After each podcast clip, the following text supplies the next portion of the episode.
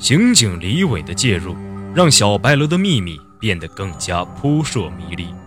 一张写满奇怪文字的纸条，似乎揭开了真相的冰山一角。小白楼地下室里到底发生过什么？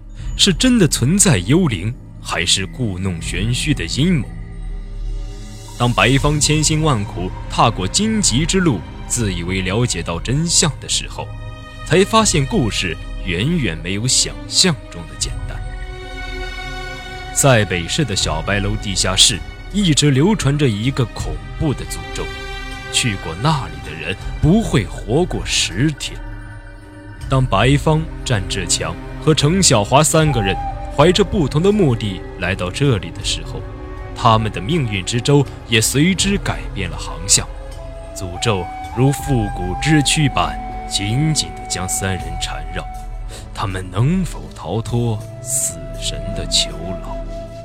欢迎收听由喜马拉雅出品的长篇悬疑小说《远视》，作者朱坤，播讲小莫。